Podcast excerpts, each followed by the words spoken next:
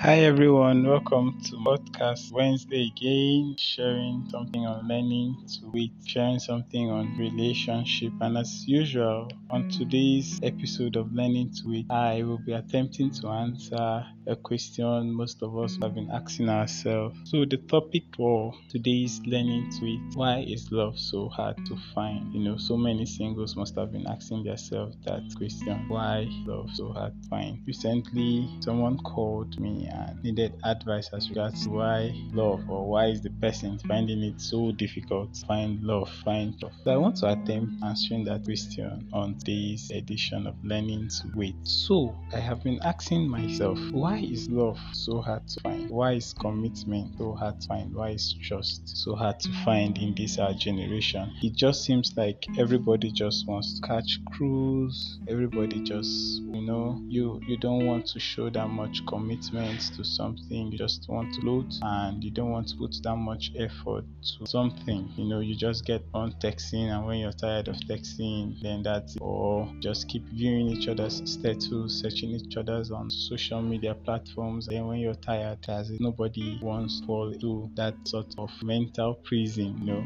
as it looks like now being in love with. So I'm going to share five practical steps that will help in your journey of trying love because the, I don't think love is hard to find. I don't think that's fine. I don't think dedication, trust that's fine. I think the reason why this thing seems hard to find is simply because our generation now looks for these things in the wrong place. Our generation now looks for this wrong. That is why this looks hard to find. And our generation now looks for love wrong. You know, telling someone when you when you say you're in love, ask yourself that what are you in love with, with this in this person? Are you in love with this money or social status or the person cars or you're in love with just the you know our generation has now defined love in so many ways that what really love now hard to find and most people fall in lost while thinking they are falling in love. So i'm going to attempt to answer five practical steps that will help you find love. If in case you're still finding it very difficult of these five practical steps help in your season of waiting learning to life partner in learning to wait for the right person for your life. These five steps help. So let's begin. So the first step helping you find love. Don't focus finding love. You see i liken love to be like a butterfly in the garden. Notice butterfly in the garden. You try to attempt trying to catch up with butterfly. Maybe because it's so beautiful and you feel you just don't catch it. It will keep flying. To fly so far that you won't be able to reach it. But when you just admire the beauty of the fly when you just admire that thing of, of it tapping from the nectars of these flowers you you discover the butterfly would within your reach when you're not trying. So it's the same thing finding love. When you try to find love you will not find love. You only find things that looks like love but you would never find love. So the first step trying to find love is don't focus on finding love. Yes don't channel all your energy trying to find love. Don't channel all your energy trying to find someone that would love you. So don't focus on finding love because love like a butterfly when you don't focus on finding it that's when it just happens. That's when it happens. So don't focus on finding love. Then the second step is accept your vulnerability. You see our generation now you see our gener we now live in a generation where everybody just wants to toughen up know? And i actually don't blame people for wanting to toughen up yes. I actually don't blame people for putting up defenses. I actually don't blame people for, for putting up this wall around their hearts. Basically most times due to their past experiences and these experiences have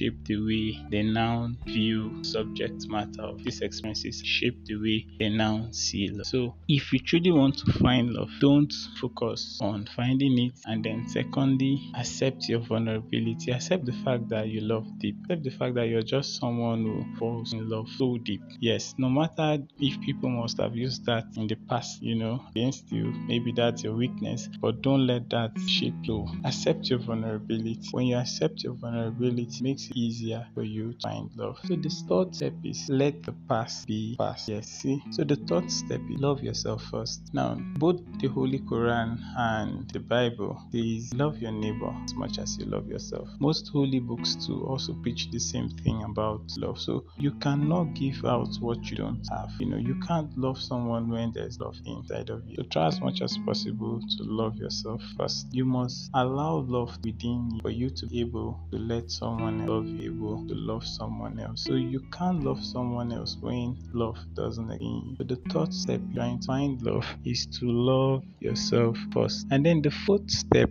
in trying to find love is let the past be the past. You see, the reasons why so many people find it difficult finding love is because they hold on to their past experience. Now, the more you keep holding on to your past experiences, the more it makes it difficult for you to find love because you no longer trust if this person is truly in love with you or they're in love with it or they're in love with what you have or they're in love with physical possession. So for you to find love, you must let the past experience be. I, I think in our journey of finding love, we must go through these phases, phases of heartbreak. You know, these are the phases that leads us finding that one lasting person that will walk into your life and will never want to walk out. So let go of your past experiences. Love yourself.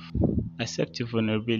Don't focus on finding love. And then the last step is mingle. You see, you cannot sit back your, at your house. It's it's quite funny, but it's a reality. You can't lie on top of your bed and you know go through Instagram, Facebook, Twitter, you know TikTok, and just keep going through all these apps thinking you would find love. Don't get me wrong. I'm not trying to dispute the fact that most people find love these bad fit apps. I'm not trying to dispute it. I don't belong to any, but I I'm not trying to dispute the fact that social media can also help you find but if you want to find real love, you must learn to mingle. Learn how to appreciate nature. Be out there having fun, not being stuck up house. You feel you have time on would like your post, start up a conversation with you, then it leads to you might fall into the wrong and so you must learn much as mingle. So I believe if you do these five practical steps to help you in your journey finding love. So just a quick reminder of what these five practicable steps are. One, don't focus on finding love.